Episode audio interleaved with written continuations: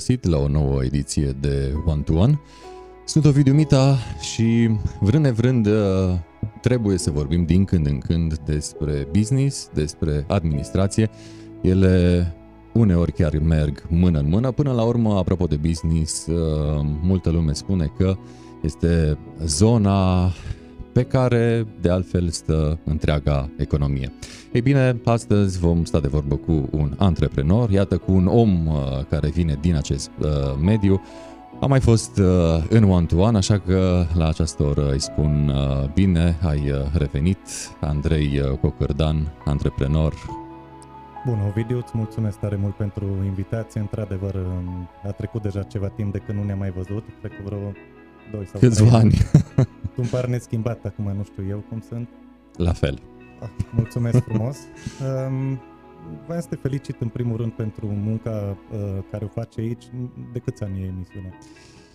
Din plină pandemie, mai, sfârșit de mai uh, 2020, atunci când uh, eram uh, consemnați la domiciliu. Da. De vreo trei ani de zile, urmăresc de obicei emisiunile cu plăcere, pe cât am Mulțumesc! Și întotdeauna am apreciat faptul că într-adevăr ai un areal vast de invitații, adică nu mergi doar pe, linia, pe linia de invităm doar șefi politici, doar șefi de administrație publică, de Consiliu Județean și așa mai departe. Pentru A, că de la Consiliul până... Județean nici nu am avut pe nimeni. Nu, nu vrea nimeni să vină. Uh, nu, dar cred că orice om, indiferent de profesie, că e politician, jurnalist, nu știu, cântăreț, etc., antreprenor, habar n-am, fotbalist, da? Uh, cred că fiecare are dreptul la opinie și cred că fiecare om merită ascultat și cred că fiecare om, indiferent de ocupație sau profesie din comunitatea noastră, cred că își dorește să avem o comunitate prosperă, dezvoltată. Absolut. Până la urmă pe asta am mizat când am început, pe faptul că un oraș este un uh, conglomerat de persoane cu diferite preocupări și până la urmă, ca să fie relevant pentru toată lumea, trebuie să ai cam pe toți sau să ai uh, măcar o reprezentativitate. Da, așa că... că... Asta ar trebui până la urmă să fie un forum de dezbatere. Adică... Absolut. Căci uh, parcă tot uh, mai puține sunt forumurile reale de dezbatere, deși mediile sunt mult mai multe de cum erau acum 10-20 de ani, dar uite paradoxuri peste paradoxuri. Um, Spuneam mai devreme că vii din uh, zona de antreprenoriat, de mult ai intrat în uh, lumea asta în care probabil în fiecare zi dai cu capul de un perete sau da, o ușă, nu? E destul de provocator să zic așa. Eu am lucrat, uite, știi, chiar mă uitam într-o zi când mă barbeream, aveam barba un pic mai mare și mă uitam că parcă tot mai multe fire de păr alb am în barbă, în cap. Asta, asta nu... e semn de maturitate, înțelepciune. înțelepciune. Da. Și chiar mă gândeam că, parcă uitându-mă la mine, parcă nu mai sunt chiar așa o tânără speranță. Am lucrat niște ani în uh, servicii financiare, iar apoi am cotit-o, am făcut așa la 180 de grade, să zic, uh, spre antreprenoriat. Într-adevăr, e un mediu extrem de dinamic. Um, ce pot să-ți spun este că întotdeauna am, am apreciat produsele made din România, să zic așa, și um, și mai mult um, mă bucur efectiv când um, văd undeva produse de cum poți să le zici craft, de manufactură, artizanale și pe direcția respectivă am mers. Um, totdeauna am crezut că astfel de obiecte, de produse au un, parcă o Îți au viață. Un, exact, au viață. îți transmit un alt fel de sentiment, o altă stare, știi, decât un produs care îl vezi pe un raft într-un hipermarket și care știi că e făcut la mii de kilometri distanță într-o fabrică foarte mare cu niște echipamente industriale, cu mii mm. și zeci de mii într-o zi. Exact, da.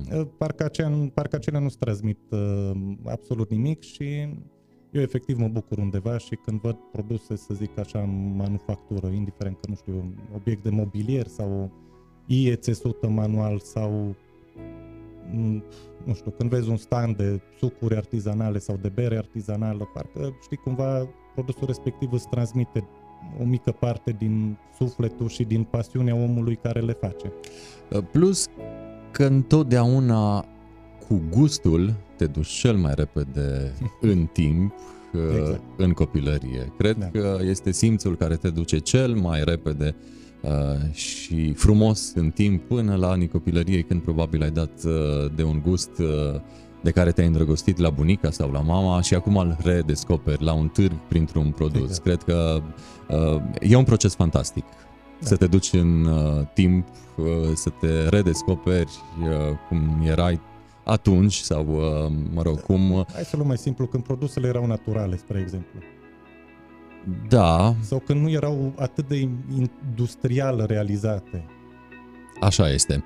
Vreo experiență în uh, domeniu sau ai zis gata, hai să iau de la zero, iau mm. viața în piept și, și domeniul. De la, exact, a fost cumva de la zero și atât activitatea ca și domeniul, să am văzut-o exact ca multe alte lucruri în viață, le vezi ca o oportunitate.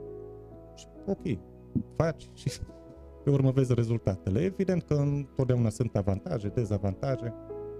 Ai uh, avut parte și de un uh, sau vreun voluntariat pe undeva nu. ca să furi meserie? Nu, am sau avut tehnici, trucuri? stagii de pregătire sau de internship, însă nu pe ceea ce facem. Cum... Dar am uh, avut, am avut stadii intense de pregătire pe YouTube la How It's Made.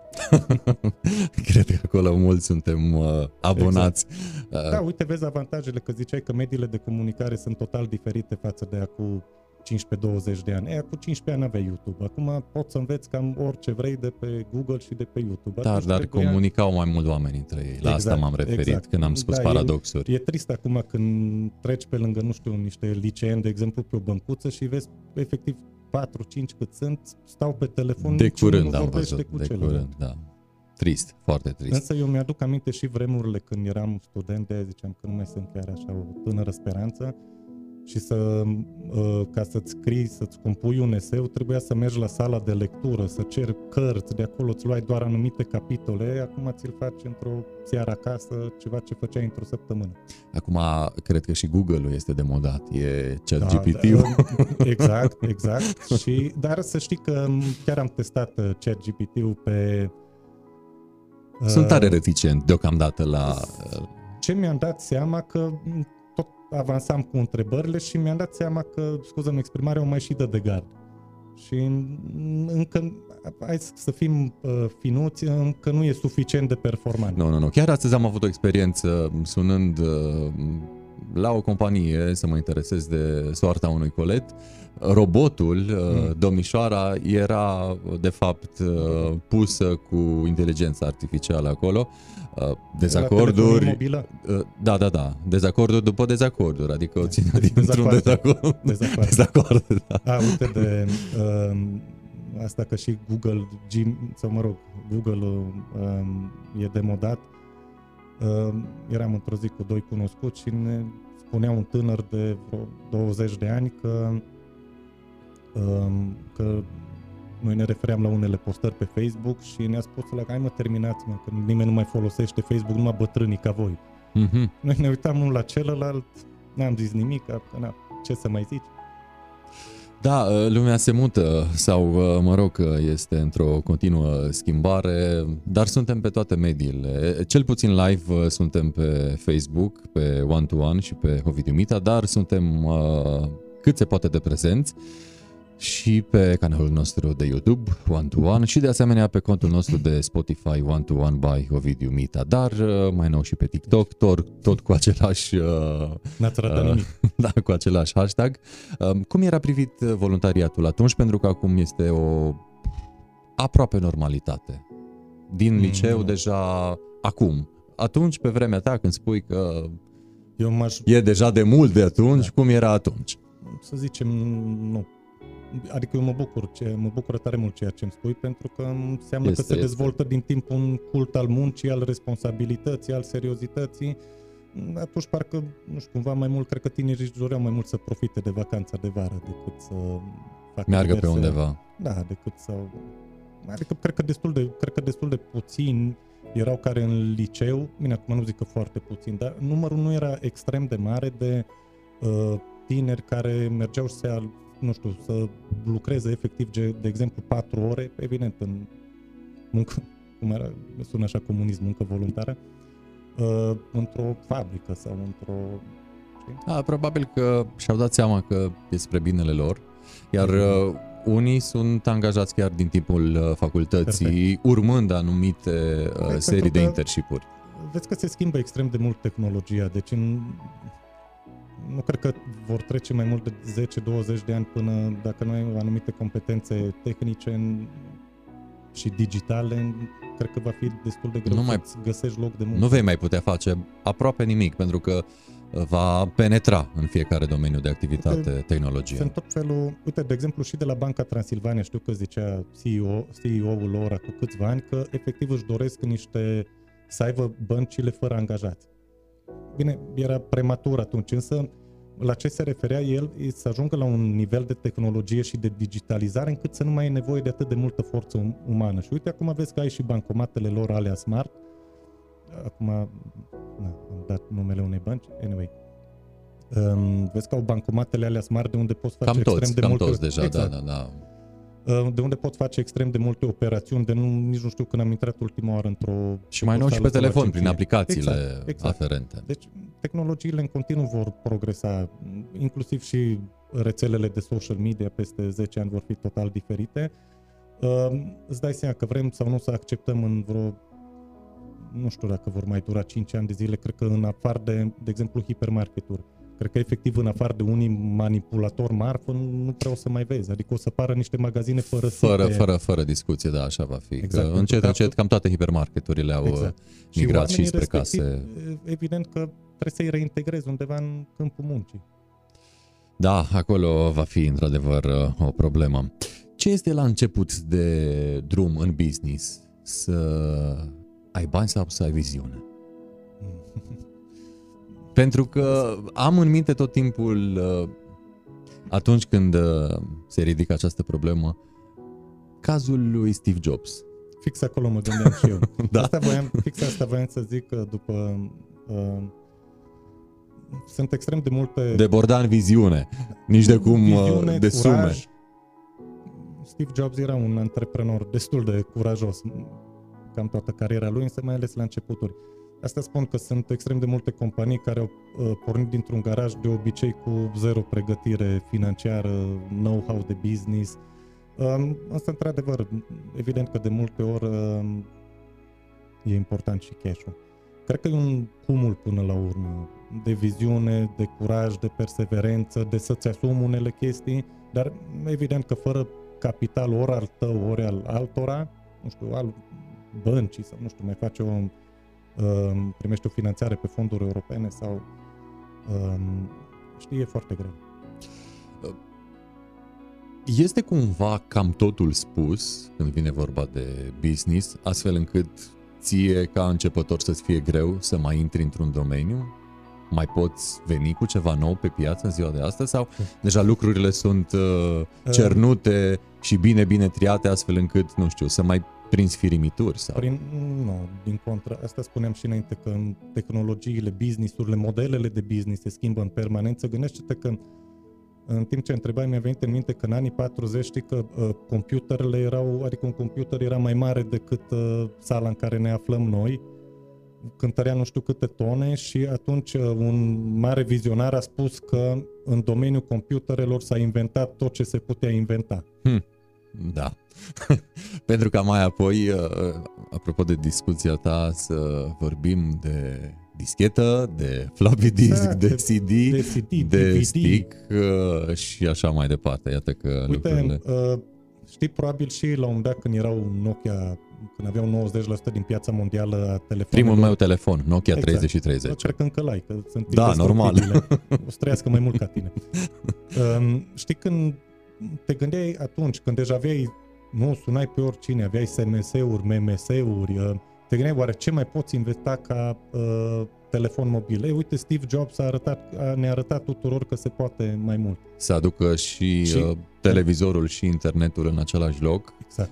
în același ce voiam device. să zic, gândește-te numai astfel de device-uri inventate în 2000, adică primele au fost scos pe piață în 2007-2008, cred că atunci, Atunci, da.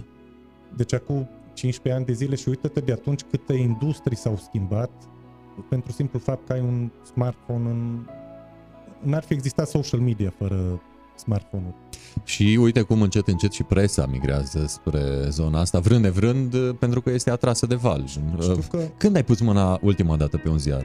Tipărit. acum vreo lună că mi l-a Da. dus cineva ca să citesc ceva. Interesant. N-am mai simțit Exact. mirosul de cerneală Mirosul pe... De, da, de tuș. Um, uite și cu presa, mai ții minte ce dezbatere era cu, nu știu, vreo 20 de ani când apăreau tot felul de blogger și știi, pe începuturile presei online, să zic așa, și um, ziarele tipărite, câtă presiune au pus că acela nu e jurnalism. E, uite că au vrut, n-au vrut. A, uite că ziceai de Steve Jobs cu um, aplicația lor de muzică cu iTunes. Păi câțiva ani de zile a încercat să-i convingă pe cele patru sau câte sunt mari case de discuri din SUA să vândă câte o piesă de pe albumul uh, respectivului compozitor sau respectivei trupe pentru un dolar. Și câțiva ani de zile casele de discuri au spus că nu cunoști nimic despre industria muzicală. E, se pare că Se pare că acum uh, vom mai uh, vedea sau vedem și începem să vedem uh, și uh, muzica sau formatul uh, muzical uh, așa în vitrine și în curând la muzeu, pentru că totul va fi uh, digitalizat, dar uh, o Doar o piesă pe paranteză. vinil, o piesă Să- pe vinil, Uh, Parcă nu are. Alt sunet, adică e altceva. Uh, old school is the best school. Da, da. Uh, ce voiam să zic, uh, dă-ți seama când o să-i arăți cuiva, dacă îți păstrezi nu Nokia 3310, telefonul care l-ai acum și îl vei arăta cuiva peste 15 ani de zile, o să zic că măi, de unde ai venit din peșteră? Da, da, da, da, da, e fără discuție um, un avans așa mare al tehnologiei încât uh, de la an la an uh, rămâi în urmă dacă nu ții pasul.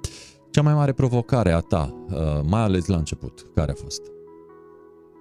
De ordin financiar, de ordin birocratic, Sunt multe. Uh, Gestiunea angajaților, a producției, a clienților, a... Cum? Însă, știi, cu, n-ai o gestiune financiară bună, deja, știi, poate tu veneai din lumea asta, Da, poate de nici nu finanțe. contează cât de bine îți faci treaba pe celelalte aspecte, îți gestionezi bine banii, știi? De, acolo, acolo văd cumva e bine să fii bun chivernisitor. chivernisitor. Să-i administrezi bine pentru că atunci întot- întotdeauna o să ți se dez, deschidă niște noi oportunități, nu știu, de dezvoltare. De... Um, față de ce am spus mai devreme că economia stă pe umerii antreprenorilor, uh, ești de acord cu această afirmație? Uite, uite, mă uitam acum recent cu listarea hidroelectrică. O companie din care um, fac un preambul spre, um, era o companie care era pe pierderi pentru că era Prost gestionată, administrată. Exact. devalizată din toate părțile, era pe pierderi de un miliard de euro și în câțiva ani, printr-un management competitiv, a adus-o pe un miliard de euro. Prin asta ce voiam să zic, că, uite, dacă vezi alte companii mamut de stat, de exemplu, uh, Electrica, Romgazul, niște companii extrem de profitabile, în- mai ale- în special în ultimii ani, de când se pare că statul român a spus, măi, cam gata cu, hai să mai facem și niște bănuți din ele.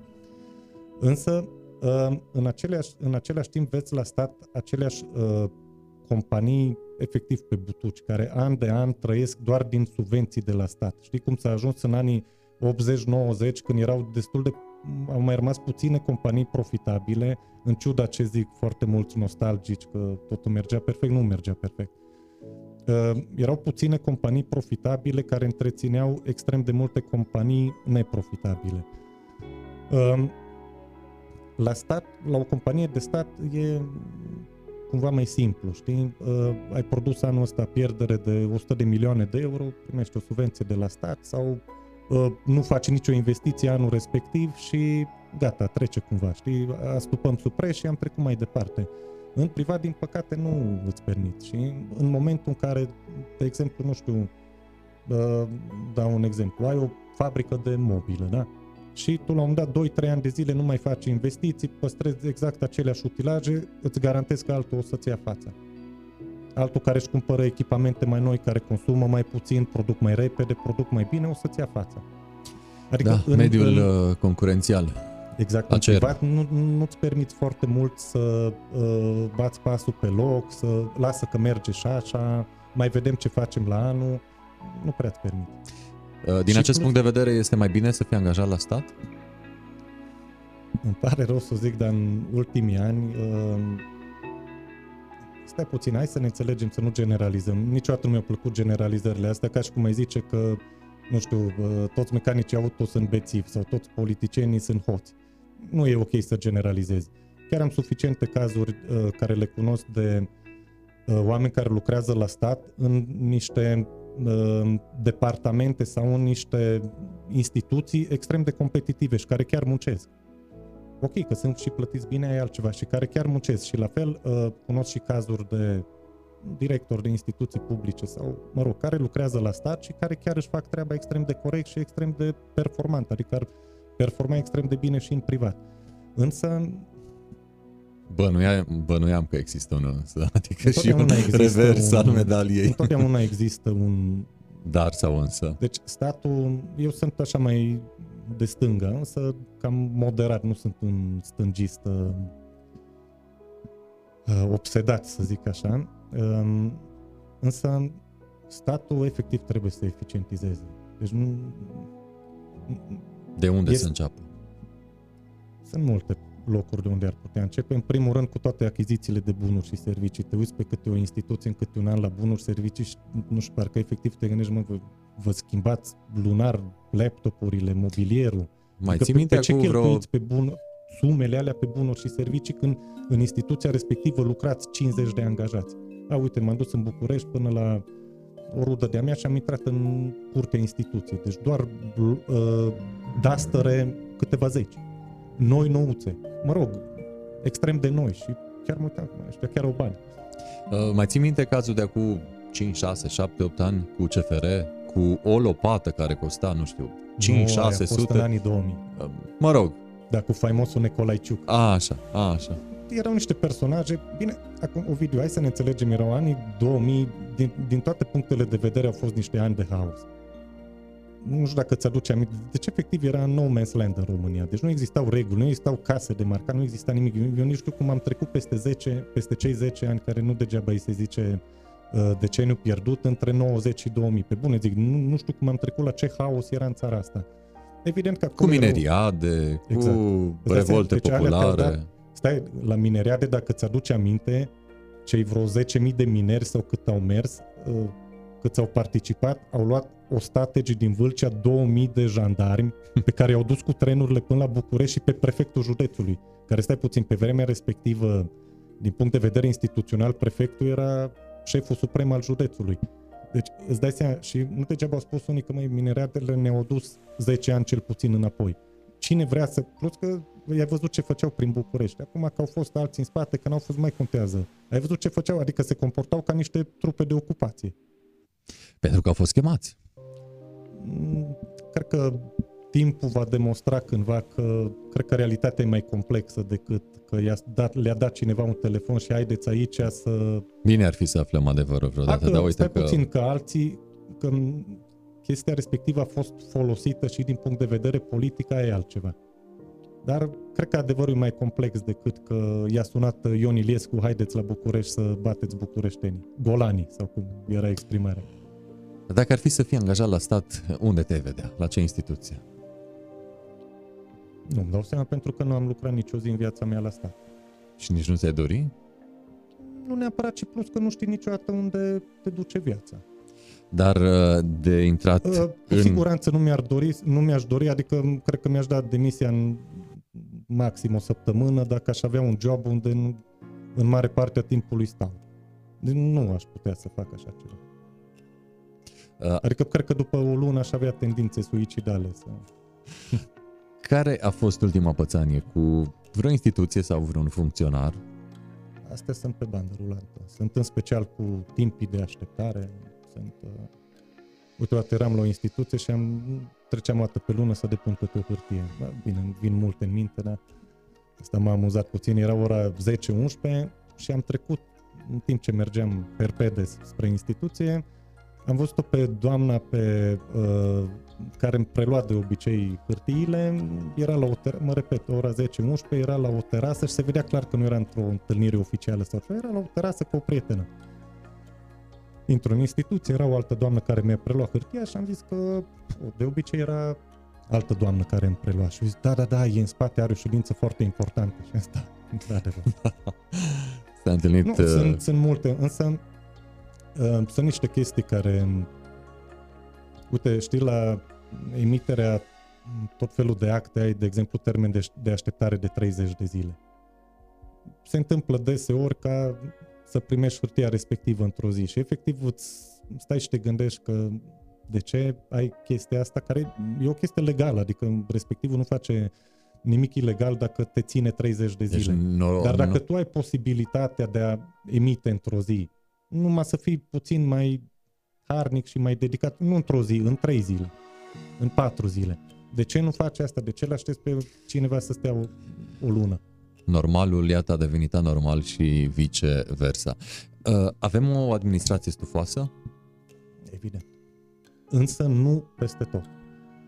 Însă, Imaginează-ți că ești uh, ministrul finanțelor sau al administrației de mâine. vreau să zic că în, Cu ce încep? în finanțe Sau cu ce ai îți începe? spun foarte sigur că sunt unele departamente care chiar lucrează. Crede-mă. chiar lucrează. Uh, Însă evident că sunt și direcții, nu știu exact cum sunt organizați, unde... Ai începe, Cum, cum, cum ți-am spus, la finanțe era doamna care era la... ai începe de la cap, pentru că de acolo se împute peștele și ai începe cu faci o administrația analiză. centrală de la Să-ți București faci o sau analiză. invers, de jos în sus. Cred că e mai ușor să faci de la centru pentru că e mai tangibil, e mai simplu, știi? Numai că acolo sunt și interesele mai mari. Știi? Um, cred că ar trebui o analiză la nivel de minister. Uite, am văzut la un moment dat, știu că erau la o instituție ceva, nu mai țin, Casa de Cultură a Studenților și erau, aveau, cred că la România Te Iubesc a fost, um, aveau nu știu, erau vreo 8 sau 9 angajați, aveau, instituția avea 60.000 de lei pe lună buget, din care 50.000 de lei mergeau pe salarii. Și nu stai după aia să te gândești, ok, am înțeles că este organigramă, că trebuie să ai casier, trebuie să ai nu știu ce. Dar stai să te gândești că, ok, 9 oameni de fapt administrează 10.000 de lei. Da, normal. Ok, am înțeles, mai primești din când în când câte o finanțare de la, nu știu, Consiliul Județean sau ceva. Mulți sunt și șefi din cei nouă într-o instituție, nu? Oh, probabil. um, e evident că peste tot sunt... Um, uite, hai să-ți dau un exemplu. Vorbeam acum, nu, chiar nu mai dau nume, într-o instituție, deci sunt vreo 40-50 de angajați și sunt patru șoferi. Și l-am întrebat pe un domn de acolo, la ce aveți nevoie de patru șoferi? Păi că mai merge contabila și am zis, ok, dar nu puteți face un anunț de angajare ca virgulă contabila să aibă permis auto înainte să se angajeze. Încât să meargă până în- la finanțe, până la primărie unde trebuie să meargă, să meargă dânsa cu mașina. E, crede-mă, cunosc antreprenori care au um, cifre de afaceri de mai multe sau chiar mult mai multe milioane de euro pe an și care nu au șofer personal. Ok, au o asistentă personală, au, ok, dar nu au șofer personal. De ce orice, aproape orice director de la stat are șofer personal? Pentru că se poate. Cât de mare este impactul uh, administrației în uh, Imens. viața de business sau în mediul de afaceri? Păi depinzi, nu poți fără. Evident că e o interconectivitate, adică um, statul n-ar avea din ce că doar nu plătești salariile uh, angajaților la stat din profitul CFR sau al Poștei Române, nu? Sau al Taromului, care în fiecare an au pierderi după pierderi. Deci statul evident că depinde de uh, performanțele mediului privat. Însă, la fel și mediul privat. Uh, Evident că ai nevoie de instituții publice, știi? Aud de multe ori tot felul de păreri că dacă statul nu s-ar băga cu nimic, da, dacă statul nu s-ar băga cu nimic, ar fi niște abuzuri concurențiale în piață de nu te-ai vedea. Mulți se plâng uh, că este foarte greu să te autorizezi. La fel a fost și în uh, domeniile pe care Uite, tu le-ai bifat.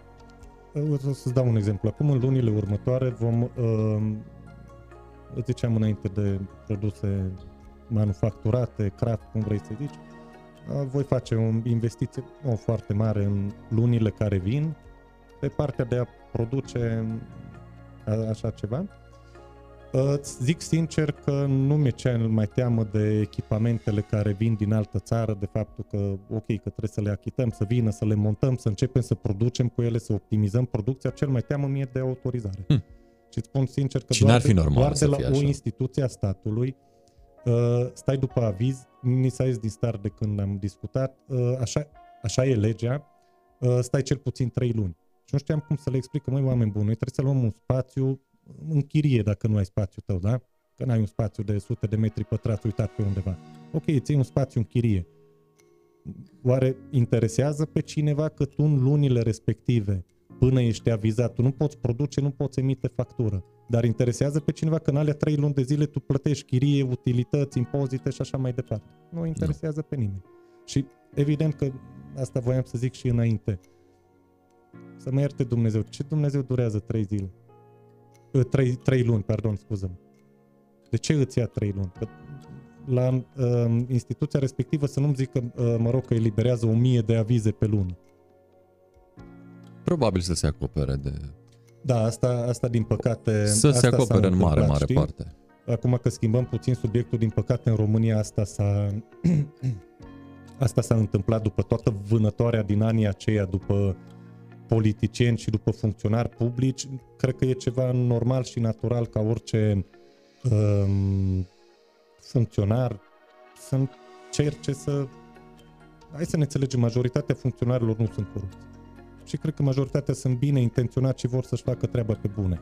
Dar cui ar conveni ca pentru nu știu ce virgulă sau nu știu ce ștampilă uitată să te trezești că a doua zi ești la declarații sau te mai și reține pentru că atunci, din păcate, cam asta s-a întâmplat. Deci, ca politician, nu știu dacă erai, nu știu, senator, indiferent de unde erai. Sau mai ales de la partidele mai mari. Poate mai ales de la unul, cel mai mare. Cred că nu știu cât de bine dormeai noaptea, că venea să te lege pentru suspiciunea și că a venit un martor secret care a declarat despre tine că tu cândva ai făcut nu știu ce. Și acum că, iată, e mai simplu sau, bă, sau mai uh, triat lucrurile, uh, să te întorci în politică? Este posibil. Politica, din punctul meu de vedere, bine, acum nu vorbim de politica la nivel uh, național. Pentru credem, nu ți-ai dorit nicio clipă să fii măcar pentru o săptămână prim-ministru României.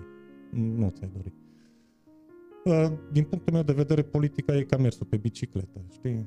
Dacă nu te dai 5 ani, 15 ani, 20 de ani, te dai o tură, de, te dai o tură de bloc și odată ce înțelegi cum funcționează ceva, deja ți e mult mai simplu să...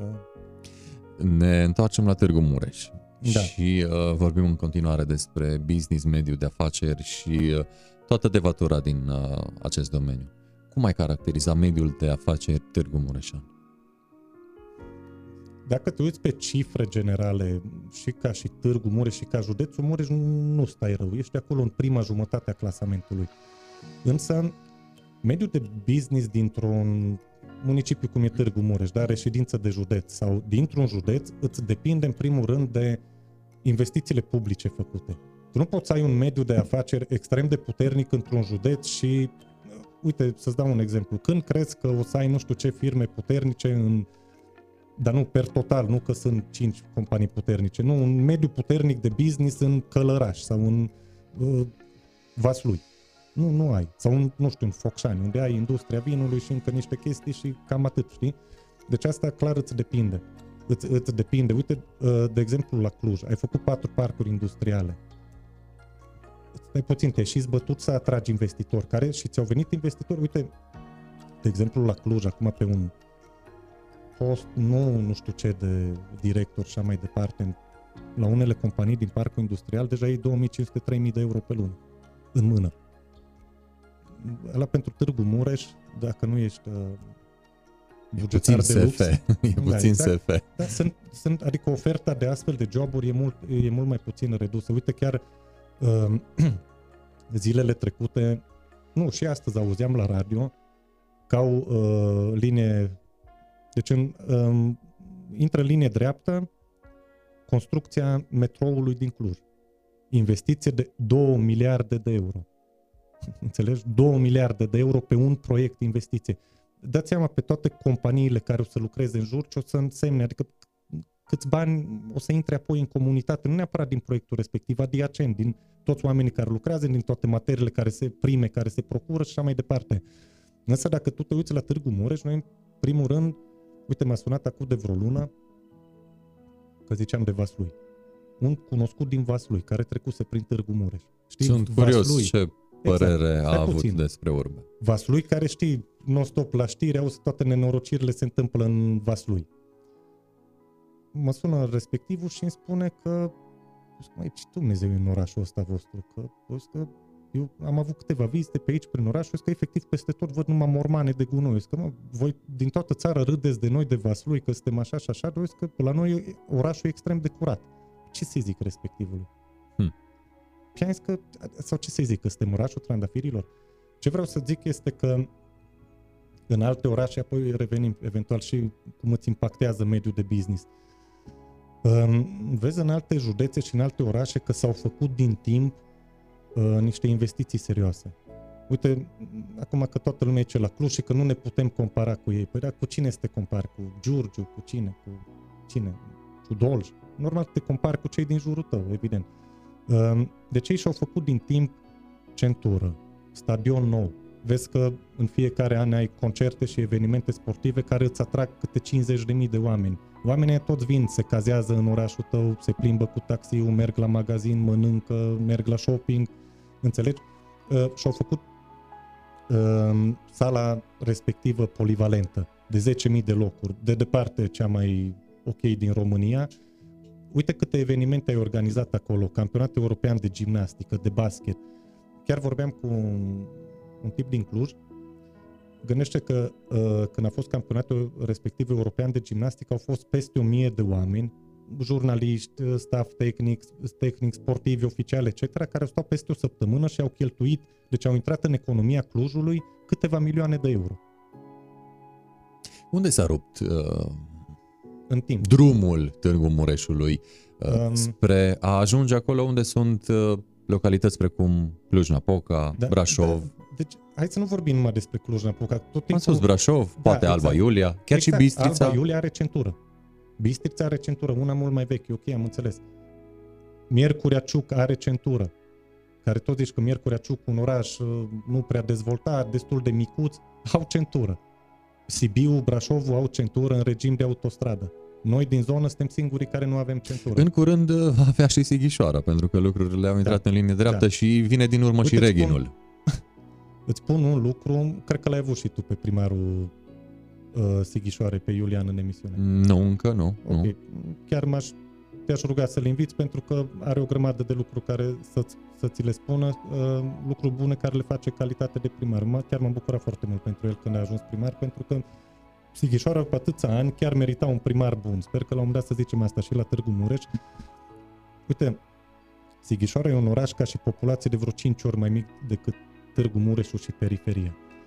Uh, ca și buget local, dacă te uiți, bugetul e insignifiant, bugetul Sighișoare față de Târgu Mureș. Însă în momentul de față, ca, proiectul, ca proiecte și investiții, ok, majoritatea pe fonduri europene, guvernamentale, PNRR, stă clar mai bine decât noi.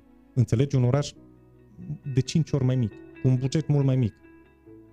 La investiții stă mult mai bine decât Târgu Mureș, care se desfășoară în acest moment.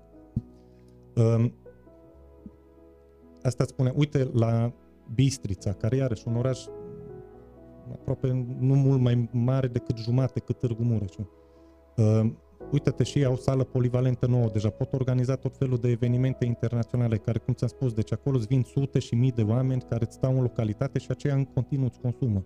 Tu dacă mergi în Cluj acum la... Deci au zeci de hoteluri, unele cu capacitate de cazare destul de mare. Este de multe ori și nu prea niciun uh, eveniment, nu știu, nu e niciun concert, nu e niciun eveniment sportiv, nu găsești cazare în Cluj. De ce? Pentru că au investit din timp în aeroport. Dacă tu ți-aduci aminte cu vreo nici 20 de ani, traficul aeroportului Târgu Mureș era mai mare decât traficul aeroportului din, de pasageri, da? Numărul de pasageri era mai mare decât în Cluj. E, acum Cluj au 3 milioane și noi am tot rămas la suma asta, 150-200 de mii. E, Cam acolo e diferența între cele două localități. Uh, Târgu Mureșul, de exemplu, a stat, dacă acum trebuie să fim corecți, uh, Târgu Mureș a avut un primar extrem de bun, un soi de cum era Bolojan la Oradea. Deci toată țara știa ce primar bun are Târgu Mureșul între 2000 și 2008. E acolo s-a rupt. Pentru că în 2008 orașele din jur, uh, știi că din 2007 am intrat în UE și au început să vină fondurile europene. Ei, unii au știut să-și facă consens politic în județele lor. Adică s-au mai bălăcărit ei și tot s-au mai mărit unul pe celălalt, dar pe alte subiecte. Nu pe cele importante pentru județul lor. Și ei de atunci au început să atragă masiv fonduri europene care, să zic, deci dacă tu nu ai un consens politic în județ și nu îți faci un lobby puternic la București, nu o să obții. Uite, nu vorbim de prim-ministru României, acum scuză-mă că sar de la o idee la alta, revenim imediat. Deci cred că la coada lui, la biroul lui Marcer Ciolacu, cred că în momentul de față sau în orice zi, cred că scoadă de o mie de oameni care cer ceva de la el. Ambasadori, diversi delegați din altă țară, miniștri, deputați, toată lumea cere ceva de la prim-ministru. Gândește-te că tu ai similar același flux la ministrul dezvoltării și ministrul transporturilor.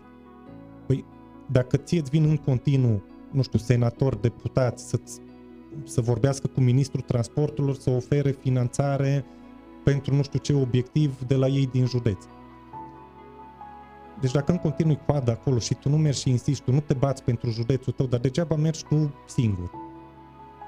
De, asta voiam să-ți spun, um, deci tu iau alții, alții în față și întotdeauna alții o să prospere și tu o să stai și o să te gândești ce bine ar fi dacă ar fi și nu ne putem compara cu ăia.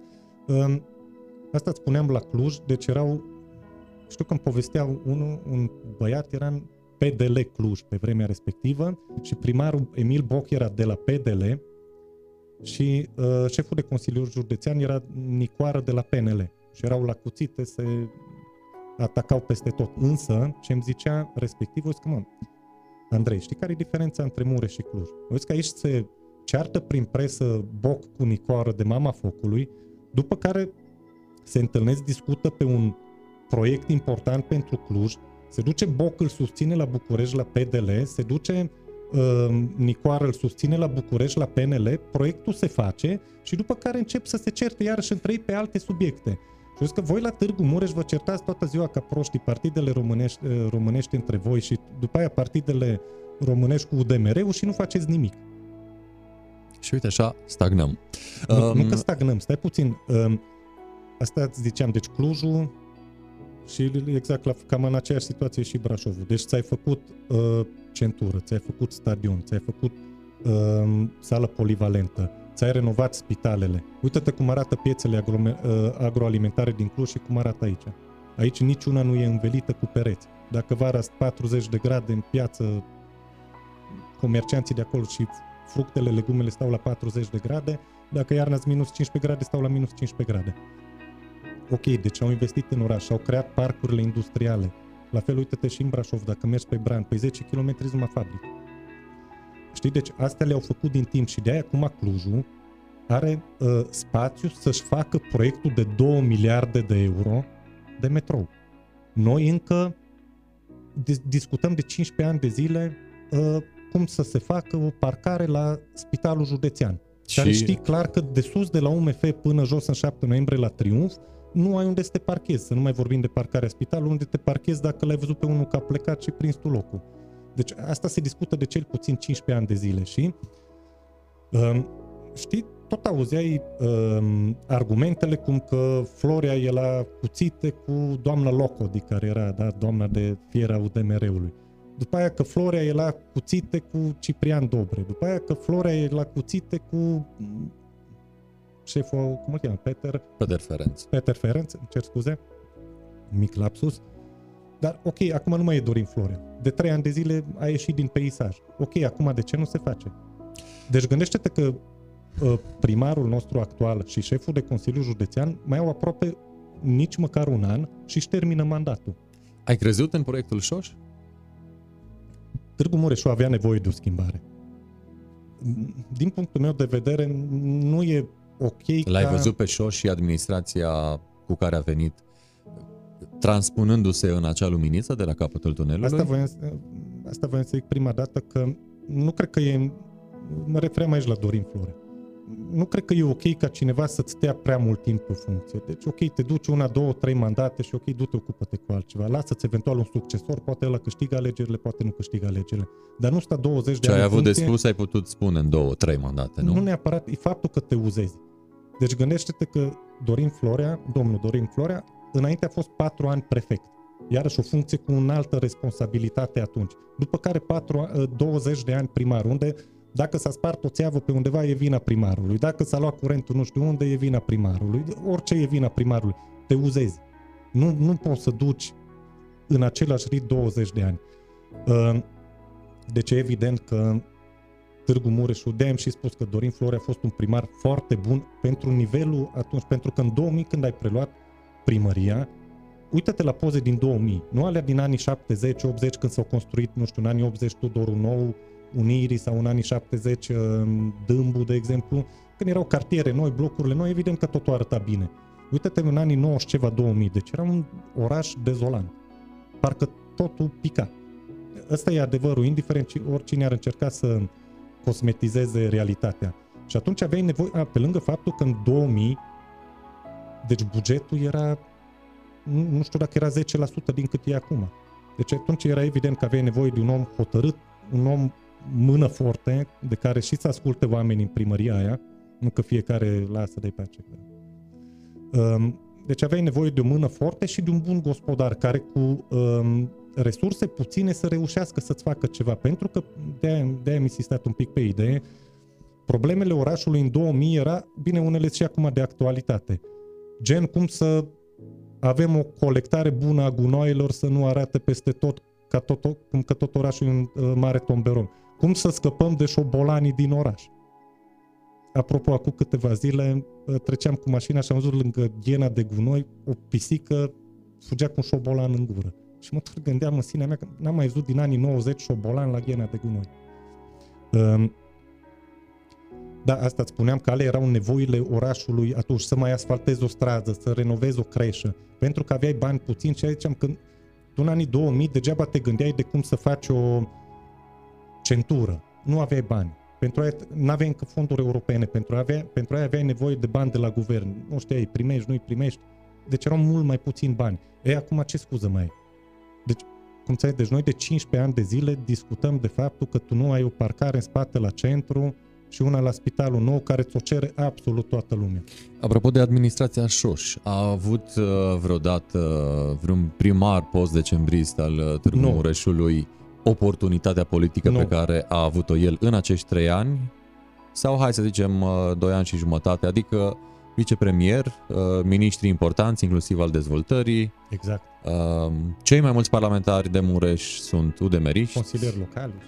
Uh, Consiliul Județean cu președintele uh, din fruntea instituției, tot om uh, de partid, udemerist, Da. Consiliul Județean, apoi uh, primar și majoritate în Consiliul Local. Deci după Nu majoritate, în Consiliul Local au 11, însă certe că pot face majoritate cu oricine, pentru că, mă rog, ca să ai majoritate îți trebuie 13 și tu ai 11. Acolo lucrurile sunt iarăși sunt- certe. Evident. Deci, sub uh, președintele României ai avut uh, toată conjunctura politică de care aveai nevoie Da. măcar să demarezi ceva. Da, și uh, ce am văzut, uh, investițiile cu care uh, te lauzi e că uh, am luat autobuze noi la Târgu Mureș. Păi nu le-ai luat tu pentru că le-a luat guvernul. Tu doar le-ai primit. Deci asta e ca și cum eu acum cumpăr un Rolex și ți-l dau ție, Ovidiu Mita, și după aia mergi și te lauzi la toți prietenii tăi și îți Că pui eu l-am poze luat. pe Facebook că uitați ce Rolex mi-a luat. Tu într-un fel ai dreptatea ta, că e Rolex-ul tău, dar nu tu l-ai luat, eu l-am luat. Astăzi am văzut o postare că uh, m-am dus la București să iau 48 de milioane, să aduc la Târgu Mureș 48 de milioane de lei pentru 32 de școli uh, din oraș. Știi cât, prin programul respectiv de un miliard de euro, știi câte școli se finanțează cu finanțarea respectivă la nivel de țară? 5600. Deci 5600 de școli din țara respectivă vor primi finanțarea respectivă de 200.000 de euro, parcă e.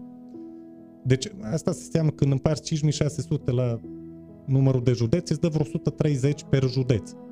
Și tu vii și zici, mă duc la București să aduc banii la Târgu Mureș pentru 32 de școli, că ce punctaj mare am avut. Toți au avut punctaj mare, pentru că aproape toate școlile din țară primesc.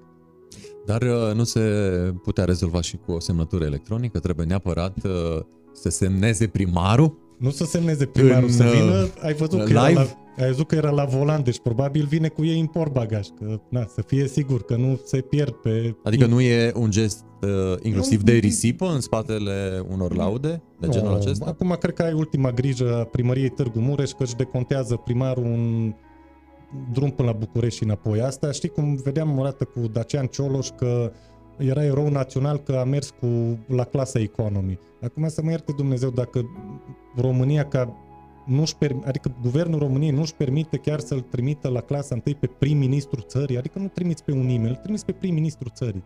Măcar atâta oferă.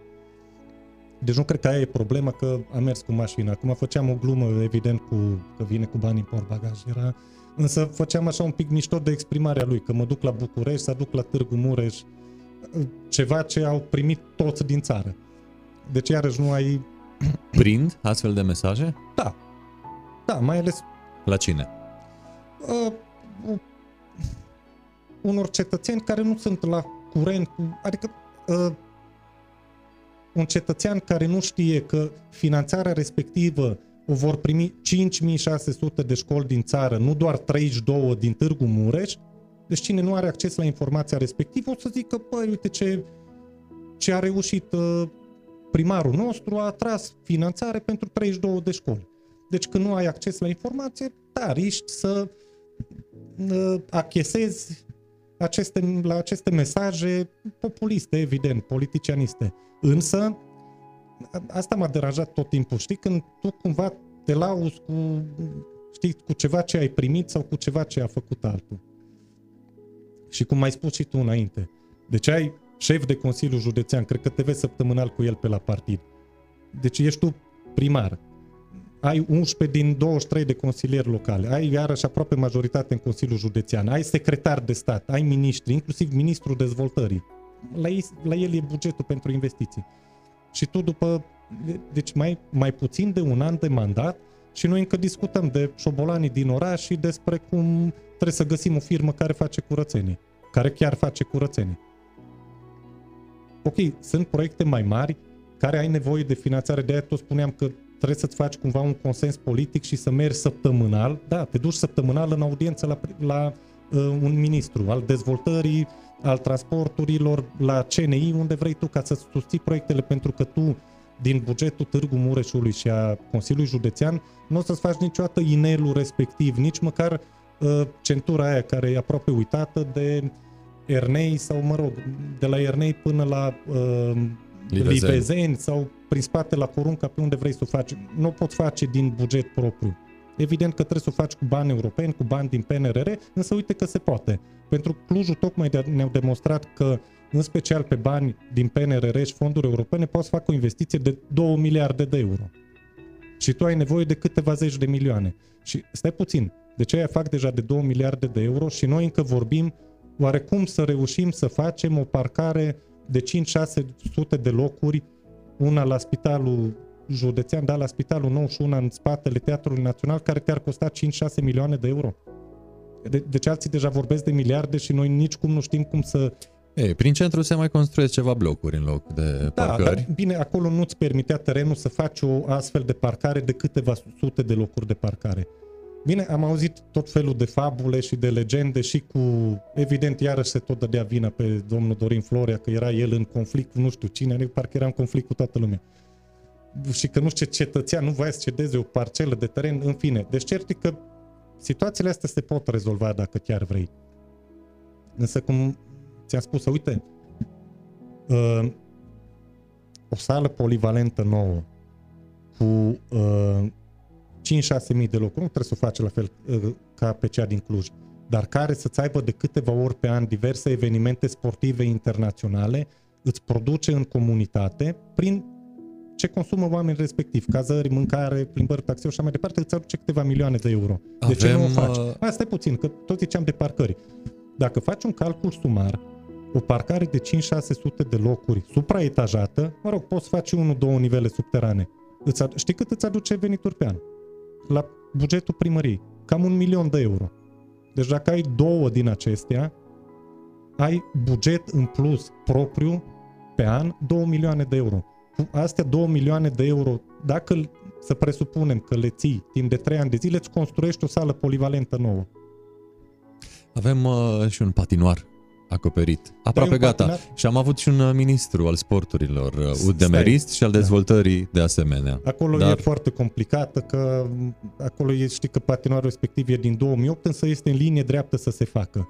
Însă ce voiam să zic, bine că ai făcut și tu completarea cu ministru, deci acea investiție este o investiție a Ministerului Tineretului și Sportului prin Compania Națională de Investiții și uh, care beneficiar va fi uh, Clubul Sportiv Mureșul, Mureșul. care e în subordinea Ministerului Turismului și Sportului. Însă și aceea se va finaliza, cum se va finaliza și uh, cum s-a finalizat și bazinul olimpic, care este exact aceeași situație. Deci este o investiție a Ministerului și Tineretului și Sportului prin Compania Națională de Investiții, unde din nou beneficiar este Clubul, uh, Clubul Sportiv Mureșul. Mureșul. Ai observat când a fost lansarea oficială, deschiderea oficială a patinoarului, a bazinului olimpic. Tu ai observat a- atâtea personalități locale erau acolo la poză că nu încăpeau în poză. Evident, Deși după aproape care niciunul, în multă afară- vreme nu a fost apă caldă în bazin. Bine, astea sunt și asta se știa dinainte că o să mai dureze câteva luni. Adică asta era și de așteptat și a- acolo nu, nu prea se poate da vina pe cineva, ca să fim corecți.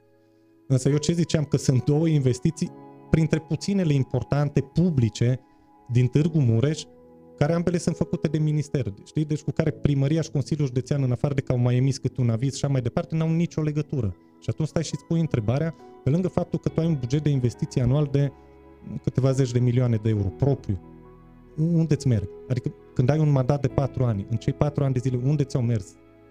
Toți Apropo de banii mandat, uh, care a fost um, tema, ăștia? Asta mă provoci la discuție. Mă, mă.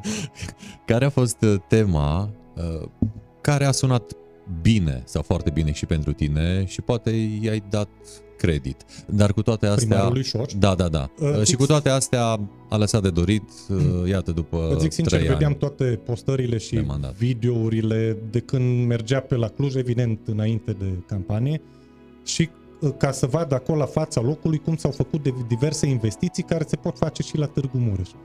Păi, din păcate s-a cam rămas cu văzutul.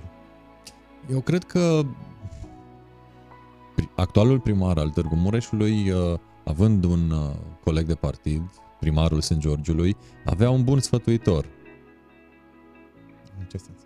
În A, de cum să faci investiții. de cum se fac bine, investițiile bine, și La administrația. nivel de St. George faci în, în funcție... Ok, am înțeles și este un primar foarte bun care iese cu 70-80%, În votează fiecare- și românii și maghiarii, toată lumea, pentru că e un primar bun, Scrutin. însă e un primar de comună, adică el administrează o localitate de câteva mii de locuitori. Principiile administrației fiind aceleași. Eu știu, dar nu, nu pot să compari administrația din St. George sau din Ibănești sau din, habar n-am, din Ban cu administrația din Târgu Mureș.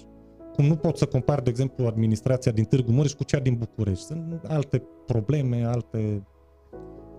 Bine, nu că la București ar fi un primar mai strălucit, dar între noi fie vorba. Îl vezi pe Șoș candidând din nou? Da. Și aici, uh, adică, acum să vedem în ce formulă, că acum poate se trezește și că um, el candidează independent și poate UDMR-ul îl anunță pe altul. În- Adică politica e foarte fluidă și foarte um, oscilantă, știi? Dar uh, chiar și așa, cu sprijinul uh, UDMR-ului. Mm, Sunt șanse? Da, dar îți zic o chestie, dacă asta, ți-o, bine, oricum suntem și filmați, ți-o pot da și în scris. Uh, Deci dânsul în- la ultimele ale- alegeri a luat spre 30.000 de voturi. Și faptul că a luat, uh, UDMR a luat 11 consilieri locale, acolo s-au luat câteva procente și din voturile cetățenilor de etnie română. Care cred că știm de ce și-au dat votul UDMR, adică a fost un vot anti Anti, da. ok? Uh, Dacă mâine ar candida, îți zic clar, dacă mâine ar fi alegerile, că nu ia 20.000 de voturi. Deci bazinul electoral s-a erodat cu minim o treime. Minim. Uh, De ce, dacă ar candida mâine, uh, ar câștiga? Și după aia zic și cine l-ar bate. Dar l-ar ba- acum sunt alegeri într-un, tur, într-un singur tur, da? Nu că în două tururi. L-ar bate din primul tur de l-ar cred că 50% Sunt curios de numele pe care o să-l vehiculez. Da. Deci pentru că la, mă rog, când vor fi alegerile locale, probabil anul în iunie, da? Deci cred că de pe partea formațiunilor românești vor fi candidați așa. PNL, PSD, AUR, USR, dacă mai există aici la Târgu Mureș. Apropo, ca o mică paranteză, eram acum câteva zile o persoană care, mă rog, mai știm cât de cât, uh, mai urmărim și noi viața politică locală, eram o persoană și niciunul nu știam cum îl cheamă pe deputatul USR de Mureș. Nici o trebuit să căutăm Google Search, habar n-aveam Giurgiu. cum îl cheamă. Cum? Adrian. Mulțumesc. Cu plăcere. Da, mă bucur că ești de aproape trei, că respectivul e de aproape trei ani parlamentar și opt oameni care mai urmărit, habar n-au niciunul cum îl cheamă. Înseamnă că probabil a făcut multe. A fost, a Eu fost re- pe același scaun pe care stai și tu. Ok, mă bucur. Eu rețin doar aia cu să închidem combinat. Bun. Bun, deci aici ziceam, deci la anul vor candida probabil candidați PNL, PSD, AUR, USR, posibil Claudiu Maior, Marius Pașcan, nu știu dacă o să aibă și numele unui partid. Ce partide mai sunt? Cam astea. Mă rog, m, cred că vor fi vreo 7-8 candidați. Bine, cu siguranță vor fi și unii care iau 200 de voturi. No. Dar să zicem Poate cei că care... pe unii nici rudele toate nu îi votează. Păi asta a mai fost un caz, nu mai țin de când a candidat, știi, când era gluma că ăsta are mai mulți angajați decât a luat voturi. Da, asta este, poate erau la mare în weekendul ăla. Uh, Deci ce voiam să zic e că votul românesc se va împărți la vreo 6-7 ori partide, ori oameni care au un oarecare brand politic. Acum că ia mai multe sau mai puține voturi, aia e altceva. Și atunci la anul, uh, din numărul total de alegători care se prezintă și își uh, exprimă un vot valabil, uh, el cred că e suficient să ia 50%. Deci dacă se prezintă 40 de voturi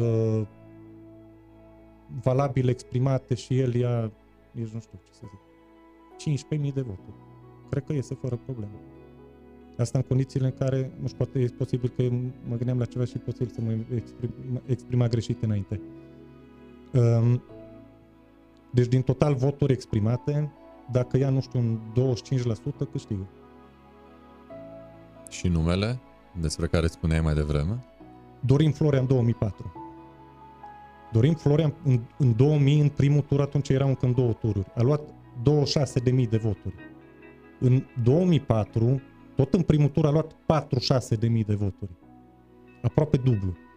Deci Dorin Florian, mă refer candidatul din 2004, nu din 2024. Deci Flori, Dorin Florea, domnul Dorin Florea, din 2004, ca imagine, ca forță, carismă, etc., încrederea populației în, dânsii, în dânsul, mă repet, Dorin Florea din 2004, în 2024 l-ar fi bătut tare pe Șoș Zoltan. Și uh, cineva din 2024? Nu, din păcate văd și la nivel național, um, nu, pentru că votul e mult prea disipat. Dacă, numai asta iarăși e o chestie care eu văd imposibil de realizat, și anume ca um, cele vreo 5-6 partide câte sunt, mă rog, care iau cât de cât scor, măcar un 3-4%. A, mai sunt și Pol, care și ei iau ceva voturi, da? Um, deci din cele 5, 6, 7 partide românești care iau măcar un 3-4%, dacă cumva s-ar mobiliza să susțină un singur candidat român, însă evident să fie unul care să-l voteze lumea, atunci ar fi o șansă. Evident, dacă ar fi alegeri în două tururi, în turul 2 s-ar schimba radical situația. Însă cât timp se merge pe alegeri în, într-un singur tur și în momentul de față, știi, la alegeri locale e greu să vii, de exemplu, ca la prezidențiale cu un, av- un candidat surpriză cu maxim șase luni înainte. La locale cumva trebuie să... Da, acolo e primordial omul. Exact. Uh, și pentru că PNL și PSD uh, au fost în același dans, tango, în ultimii ani. Vezi o alianță la Târgu Mureș pentru primărie Păi la anul ultimele viitor? alegeri PSD a luat 3 la 3% și PNL a luat 8%. Acum se pot alia până se satură. Poate mai uh, raliază și alte partide, mai mici pe lângă. Nimic nu e imposibil în politică. și totul e posibil. Însă, stai puțin, că dacă va fi, nu știu, uh, PNL cu PSD, stai puțin, cum decizi care din... De exemplu, atunci în 2012, când a fost constituit USL-ul, S-a hotărât la nivel național, unul pune la Consiliul Județean, unul la primăria reședință de județ și pe aia în alea la comune vi le împărțiți voi, care stă mai bine sondaje. Deci atunci era o regulă la nivel național. Dar aici acum te decizi? O să zică de la PNL că, virgulă, candidata mea e cea mai bună. O să vină de la PSD și să zică nu, candidatul meu e cel mai bun.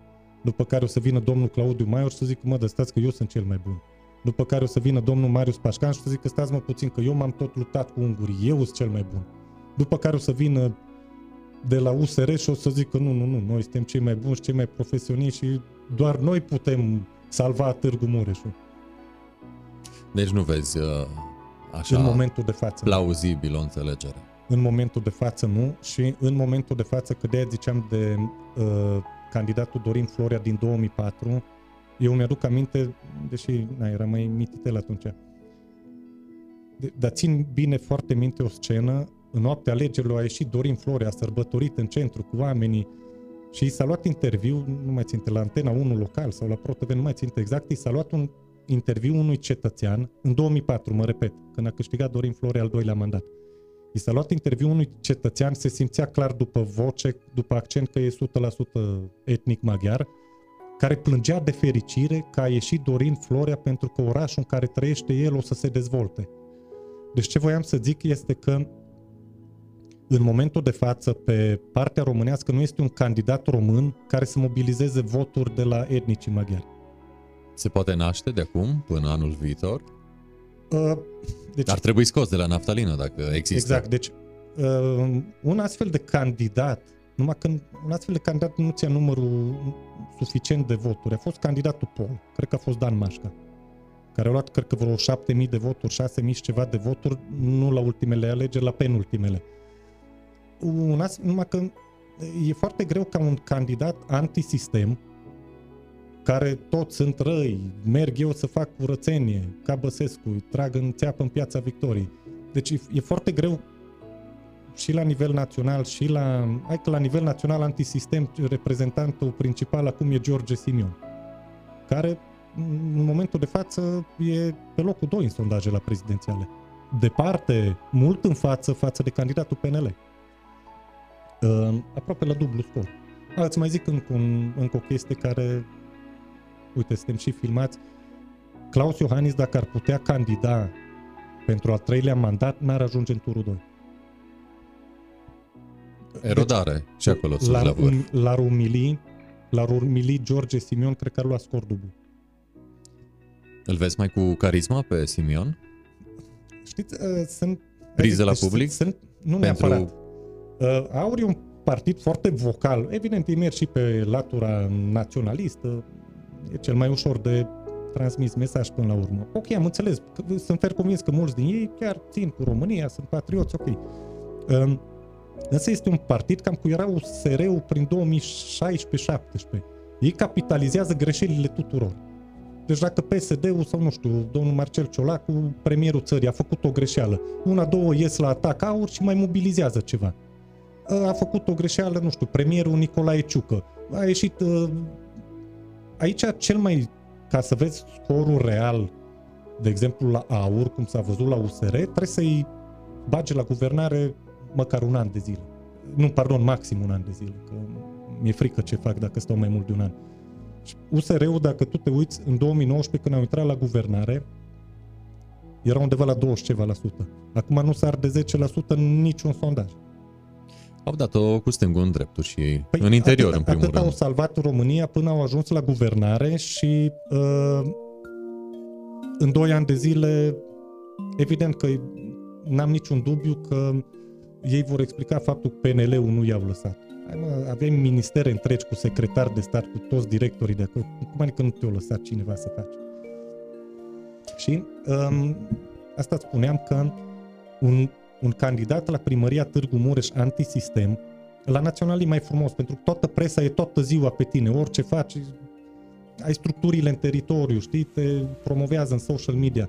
Aici, pe plan local, ești așa mai haiduc, știi, mai pe persoană fizică, cât timp nu ai o structură politică în spate. Um, De asta spun că un candidat antisistem la primăria Târgu Mureș poate să-ți rupă niște voturi, în special pe electoratul mai tânăr maghiar și care mai zic din când în când și mai public și mai între prieteni că mai lăsați-mă și cu nu vezi că nu fac nimica. Știi? De pe electoratul respectiv care e dezamăgit de uneori, să știi că în ultimul timp am auzit și etnici maghiari chiar spre reacții destul de furioase la adresa leadership-ului local UDMR. Și am auzit deja din ce în ce mai mulți care Băi, parcă eram mai ok cu Dorin Flore, măcar era curat orașul. Într-o zi ieșeam de la un supermarket, mergeam spre mașină și am auzit pe doi, cred că erau, mă rog, prieteni, am auzit întreagă mers, că într-adevăr fața supermarketului era plin de cerșetori. Și, dar nu-i cunoșteam, știi? Și uh, ziceam unul celuilalt că nu ți pare că în vremea lui Dorin Florea nu vedeai tot din 2 în 2 metri cât un cerșetor care fugea după tine pe stradă. Și de zic că în 2000, deci la ultimele alegeri, uh, Dorin Florea stătea destul de slab. Nu, deci și dacă ar mai fi candidat, n-ar mai fi câștigat primăria Târgu Mureș. La ultimele alegeri, însă, știți, a venit nou primar care vine din altă generație, mult mai tânăr, care, ok, vrea să fie primarul și maghiarilor, și a românilor, și a tuturor. Și, uh, și după aproape trei ani de mandat vine tot felul de voci care mai parcă era mai bine cu ăla care la ultimele alegeri nu mai știam cum să scăpăm de el. E rău cu rău, dar e mai rău fără rău, vorba aceea populară. Da. Bun, uh, deci Târgu Mureșul are nevoie de un reset. Ce ar trebui... Auzi, Târgu Mureș are nevoie și județul Mureș are nevoie de un consens politic. Are, are mai puțină legătură cine e primar și cine e șef de Consiliu Județean. Dacă Târgu Mureșul ar avea un consens politic între partidele care sunt la guvernare. Acum UDMR-ul sunt în vacanță de la guvernare, dar ei de obicei sunt la guvernare, da? Parcă numai în 2014 odată, parcă premierul Ponta un pic le-a zis să iau o pauză, însă ei în rest sunt la guvernare.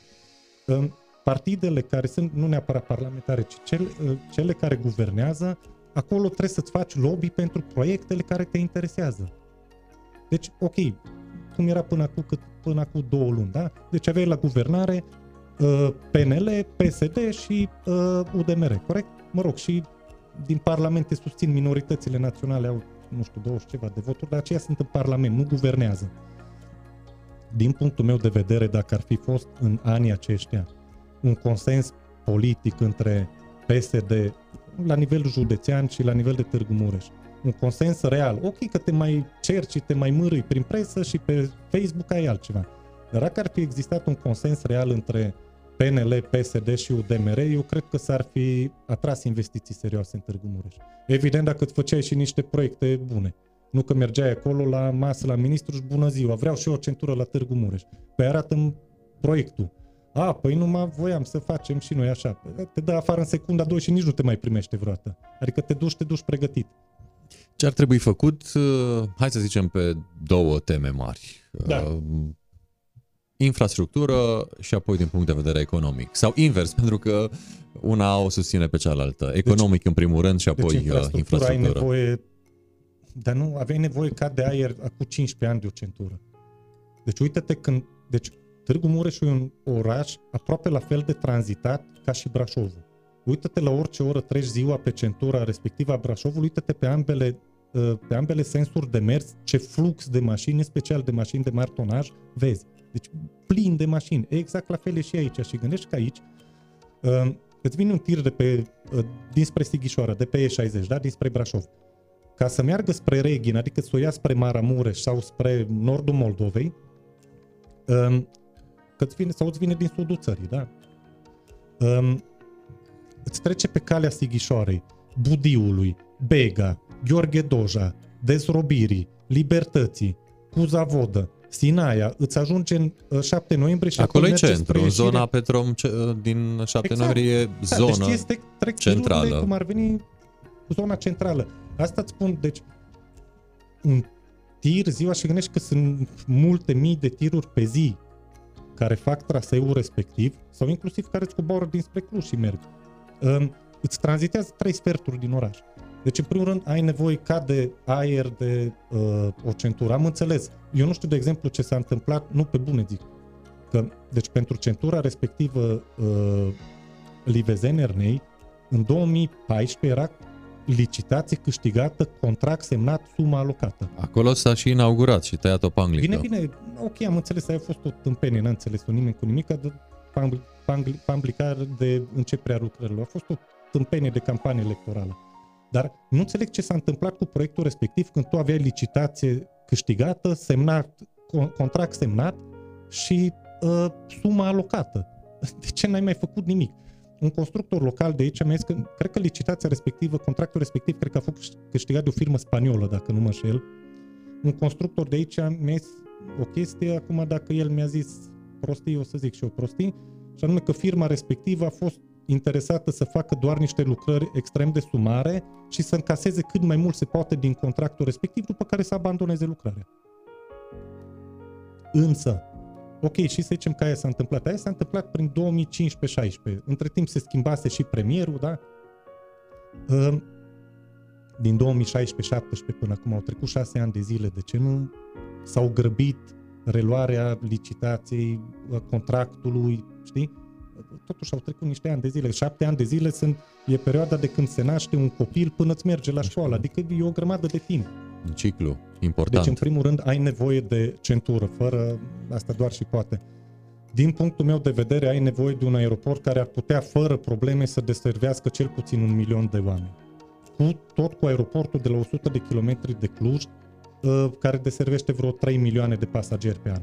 Crede-mă, Târgu Mureșu, Bistrița n-are aeroport, Alba Iulia n-are aeroport, uh, Harghita cu Vazna n-au aeroport, Brașov vezi că încă e cam nefuncțional, Sibiu e un aeroport care nu prea se poate extinde, că ai văzut că e așa pe un deal, deci Târgu Mureșu ar putea profita măcar să fie un milion de pasageri pe an, pentru că acei pasageri se cazează, se plimbă, știi? îți cheltui bani ție în comunitate. Cluj, au înțeles foarte, de foarte mult timp Clujul, care în afară de Salina Tur, dar nu mai știu tu vreun obiectiv turistic? Cheile Turzi. Ok. Deci nu e un județ uh, foarte... Deci nu e județul Brașov, da? Nu e N-are un județ cum. turistic, dar uite-te ce număr de turiști au și mai important. Vin pentru oraș, mulți. Vin pentru oraș. City Uite, break. Da, și pentru că e ușor de ajuns, pentru că ai condiții, pentru că așa mai departe. Uh, dar uite-te că și în Târgu Mureșu stătea la un moment dat foarte bine ca număr de turiști. Dar ce trebuie să te uiți, care e mai important de atâta, e la media de ședere, pentru că Târgu Mureșu avea media de ședere 1,4 zile. Deci aia ce înseamnă? Că era un oraș de tranzit.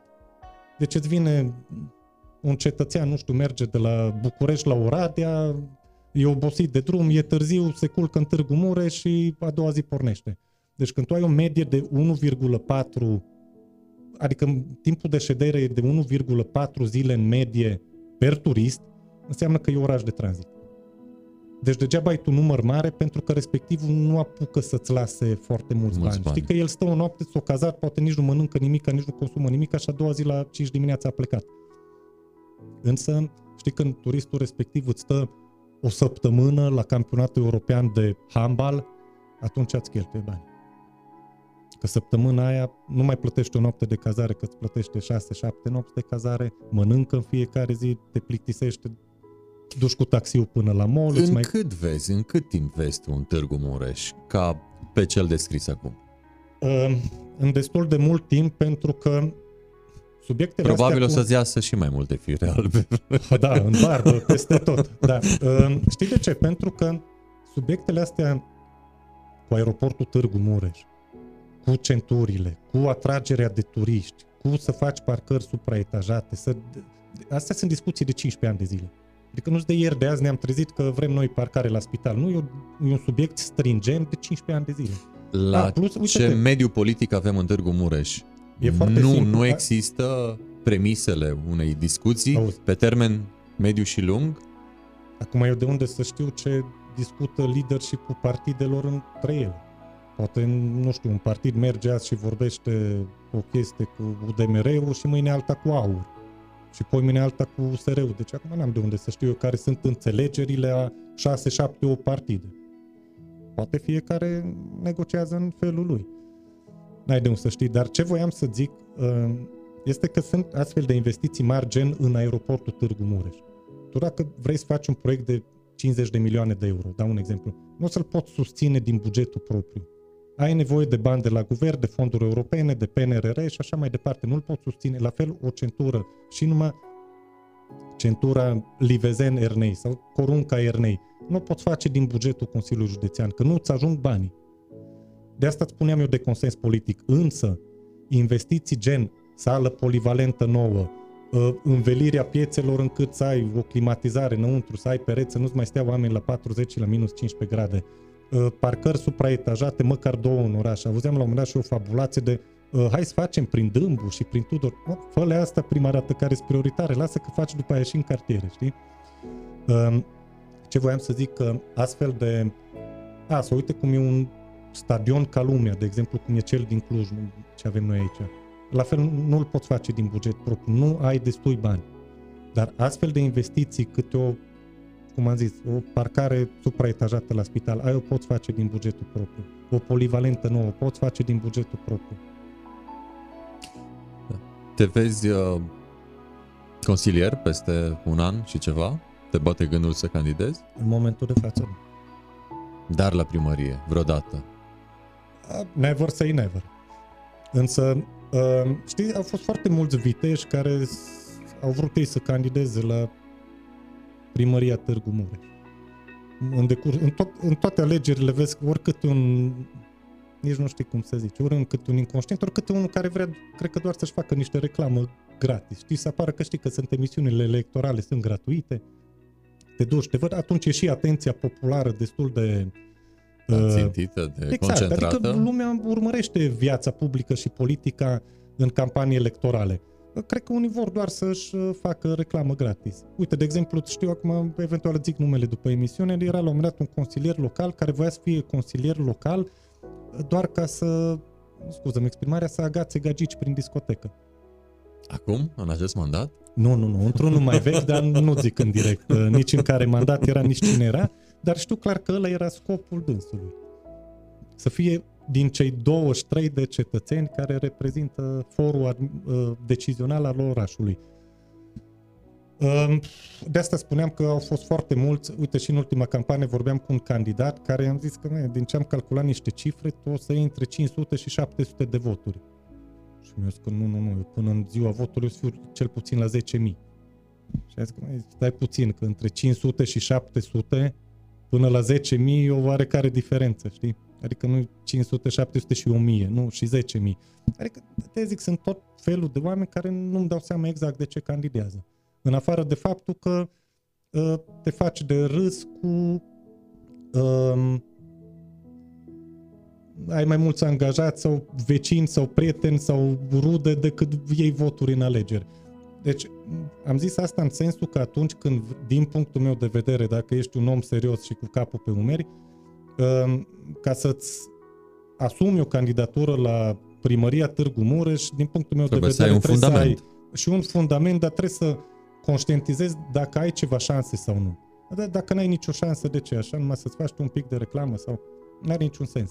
Adică dacă tu știi că stai pe 2-3 mii de voturi și știi că probabil unul dintre candidați, indiferent care dintre ei, va lua 25 de mii. Aici eu nu înțeleg pe unii, de exemplu, de ce nu candidează ca și consilier local independent. Că acolo intri cu 5%. Uite, de exemplu, domnul Claudiu Maior a încercat asta în 2000, dacă nu mă înșel. Și a luat vreo 3, ceva la sută. Cred că atunci avea, nu știu, vreo 30 de ani sau ceva de genul. Dar și-a încercat șansa. A luat doar vreo 3%, ok, n-a intrat, dar s-a luptat și... A fost perseverent omul. De asta spun că, nu știu, la o prezență de vot, hai să zicem de 50 de mii, deși la ultimele alegeri nu știu dacă vor ieși 50 de mii de oameni la vot, 5% înseamnă 2500 de voturi, corect? Deci probabil ar putea fi candidați, numai eu am zis o chestie, deși pare o luptă, așa crede-mă, e foarte de uzură. Mai ales acum parcă un pic s-au mai și civilizat campaniile, dar cu vreo 3-4 campanii hmm. Trebuia să ai stomac Junglă. foarte tare. Deci trebuia să ai un stomac foarte tare ca să te bagi pentru unele candidaturi. Pe lângă faptul că adică în spațiu public ar fi apărut tot felul de minciuni și, și unele extrem, extrem de denigratoare, în, cum să zic, la modul cel mai, nici găsesc termen, execrabil cu putință. Și uh, întotdeauna când se lansează un zvon cât e el de fals, tot sunt unii care cred. Și după aia trebuie să fii să-l combați, evident. Uh, cine se scuză, se, se acuză. Deci dacă, deci dacă ție ți iese în spațiu public o acuzație că tu, Ovidiu Mita, candidat la independent, la nu știu ce, da? Ești pedofil. Poți să ești tu pe Facebook, să ai 5 postări pe zi, tot, adică și din cei care nu prea credeau, să că bă, este la cât încearcă să se scuze, ceva tot e acolo. Îți plac planurile pe termen lung sau mediu măcar? Evident. Cum, uh, Evident, uneori trebuie să ieși și decizii de moment, indiferent ce decizii sunt. cum te vezi peste 10 ani? Ca om, ca om de business, Mult mai liniștit. Asta, uh, acum Mă fiind gândeam- tânăr și neliniștit? da, exact. Asta mă gândeam. și Că, uh, atunci când ești mai tânăr, mă gândeam că m-ai întrebat o chestie la începutul emisiunii aici, când ești mai tânăr, um, ești mult mai aprig, ești mult mai determinat, Tăios, ești, bătăios. ești tânăr și neliniștit, vrei să faci, să desfaci.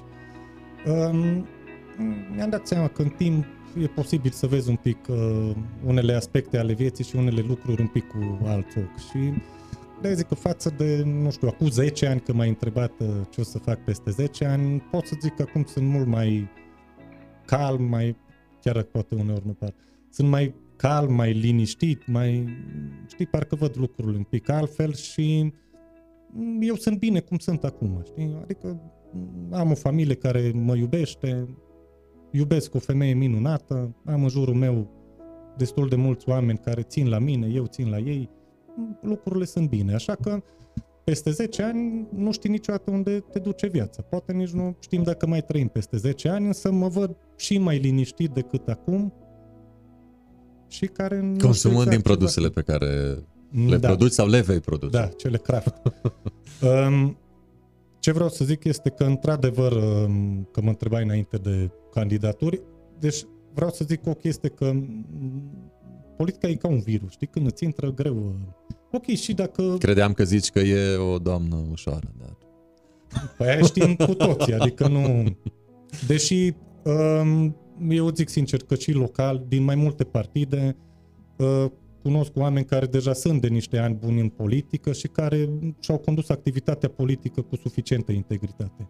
Și care cred că dorm liniștiți noaptea și n-au nicio emoție că nu știu cine îi terfelește prin presă că sunt niște corupți sau că îi ridică în vreo instituție a statului. Deci de asta, cum ziceam și la începutul emisiunii, asta e așa un clișeu să zici că uh, politicienii sunt corupți. Ok, unii sunt corupți, mulți nu sunt corupți. Și mulți, bine că de obicei intri în politică la 20 ceva de ani, la organizații de tineret, totul e frumos, totul e drăguț, faci acțiuni Școli cu de alții. vară... Ex- Da. Aici nu, nu intru, că e un subiect mai vast.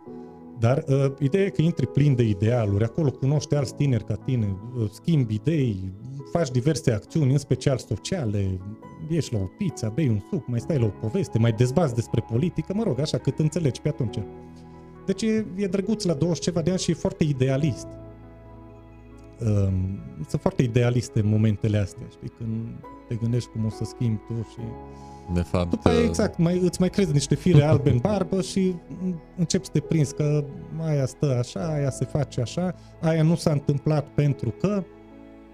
Dar uh, viața le așează pe toate. Asta îți spuneam cu... Da, politica e m, efectiv ca un virus, mai ales. Ți-a intrat acolo, a rămas.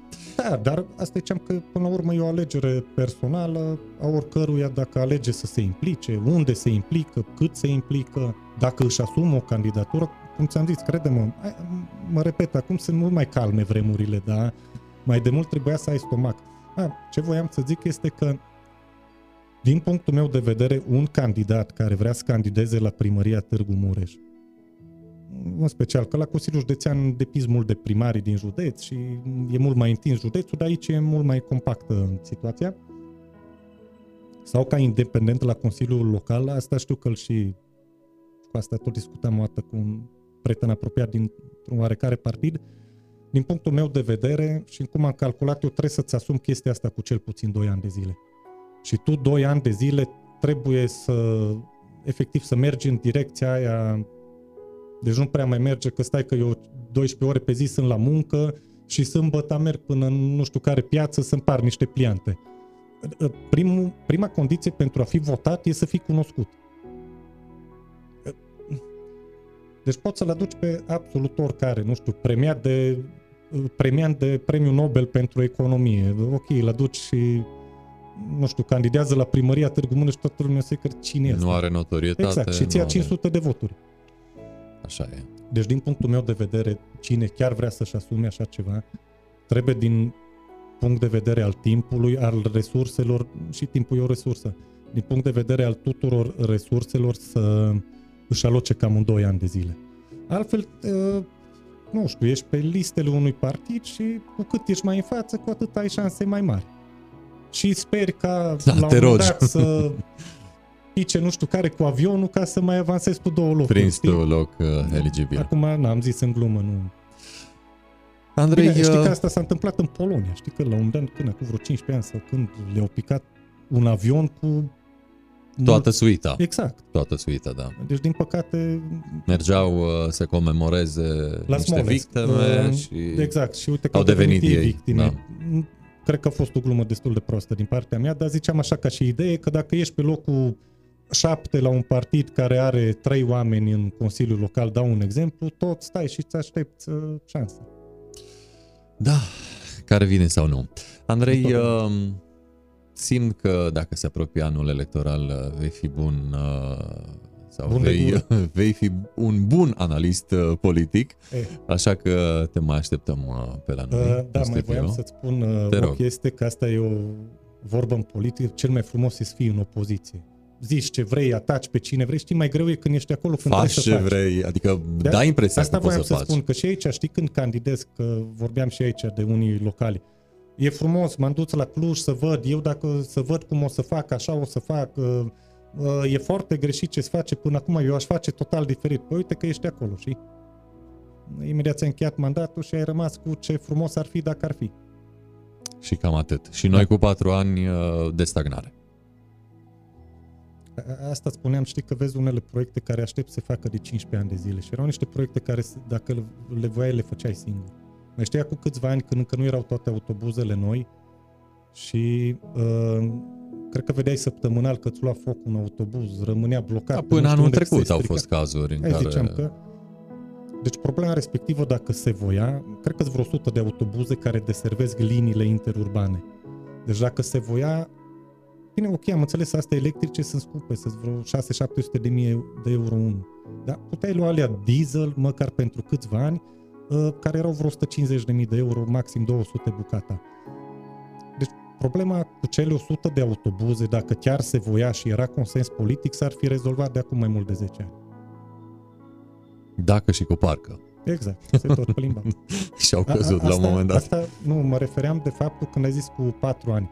Din păcate, știi, uh, asta îți spuneam, stai unele chestii și aștepți uh, să se întâmple de 15-20 de ani și nu vezi nici cea mai mică măsură decât că avem un proiect prin care o să facem. Și au mai trecut 4 ani. Da. Din cei 15 și s-au mai Și- adăugat 4 nu știu. la cei 15 și uite așa. Deja sunt foarte mulți de generația noastră care atât de sătui sunt să fie generație, noua generație de sacrificiu.